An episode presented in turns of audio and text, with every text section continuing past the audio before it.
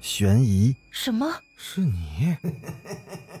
灵异、那个人他居然是飘过来的，他根本就没有腿。奇闻、三天后，警方找到了这辆三七五路公交车。惊悚、别过来！别过来！别过来！欢迎收听《九黎怪谈》。Hello，各位听友小伙伴，大家晚上好，欢迎继续收听《九黎怪谈》。咱们今天继续来讲故事《别想逃》第三十四集。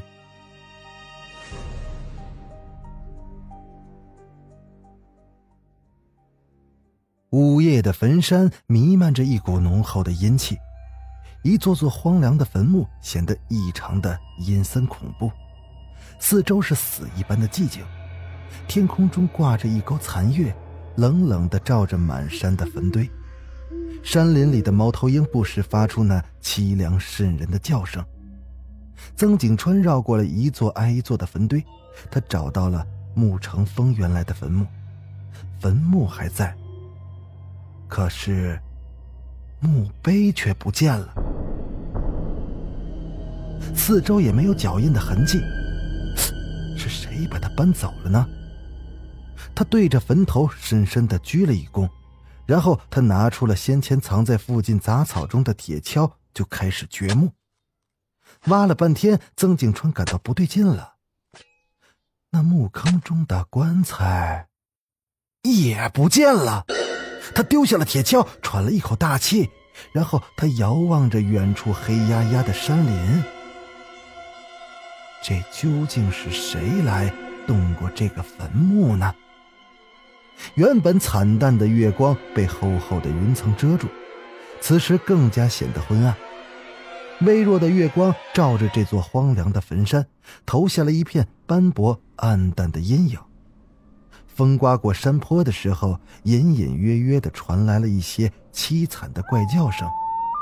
曾景川即使胆子再大，也不禁感到了一阵发毛。在他打算打电话通知局里的时候，他发现，在不远处的坟堆里，出现了个人影。他心里猛地一激灵，他赶忙悄悄地走了过去。借着朦胧的月光下，那个人影似乎穿着红色的裙子，披肩的长发在夜风的吹拂下飘逸而凌乱。红衣女人，曾景川的心里咯噔一下。有些紧张起来，那个人影正在向着坟山北面的那片山林走去。曾景川也不敢出声，他悄悄地跟了上去。那个女人似乎并没有发觉有人在跟踪她，很快便进入了那片黑暗的山林中。曾景川也是紧随其后。那个女人的脚步丝毫没有放慢，她穿越山林，继续匆匆地往前走着。出了那片山林之后，仍是一片荒山野岭。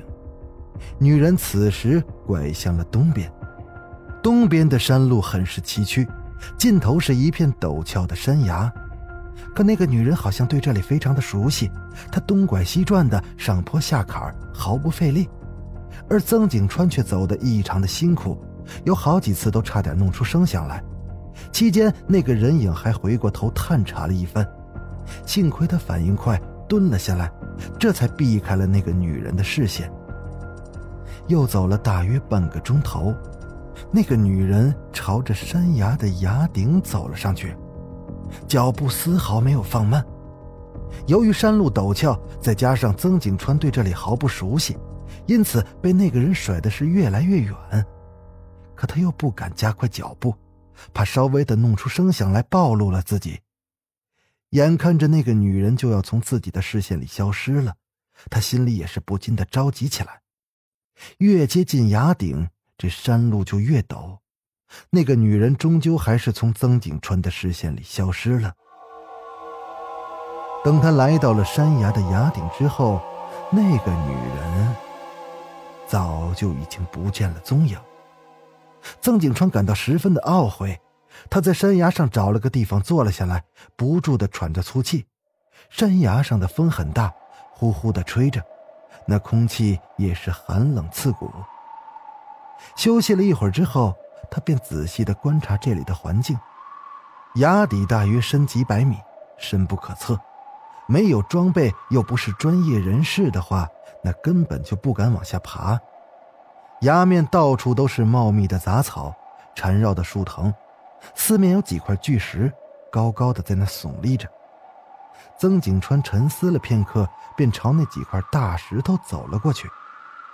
在其中两块石头相夹的中间，竟然有一个山洞的洞口。这个山洞似乎很深，莫非刚才那个女人便是进入了这个山洞里？他壮着胆子，小心翼翼地走进了山洞。山洞里面很黑，伸手不见五指。曾景川拿出了手电筒，他把光线调到了最低，借着朦胧的灯光，他慢慢的朝这个山洞的深处走去。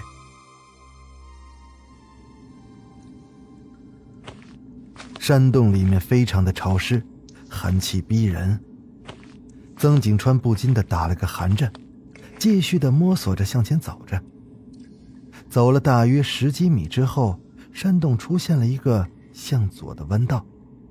曾景川顺着这个弯道刚走了几步，那前面就有光亮闪烁，似乎是蜡烛的光亮。曾景川慌忙的把手电筒熄灭，他蹑手蹑脚的靠近那个光源。山洞的前面似乎是一间密室，那密室的门半掩着。也许是密室里的人料想不到这个时候还会有人摸到这儿来吧，而那个烛光，正是从那间密室里透射出来的。究竟密室里是什么人呢？曾景川的心一下子悬了起来，他深深的呼吸了一下，然后他轻手轻脚的走进了那间密室。密室里传出了。谈话的声音，是一个女人的声音，那声音非常的低，也听不清楚说了些什么。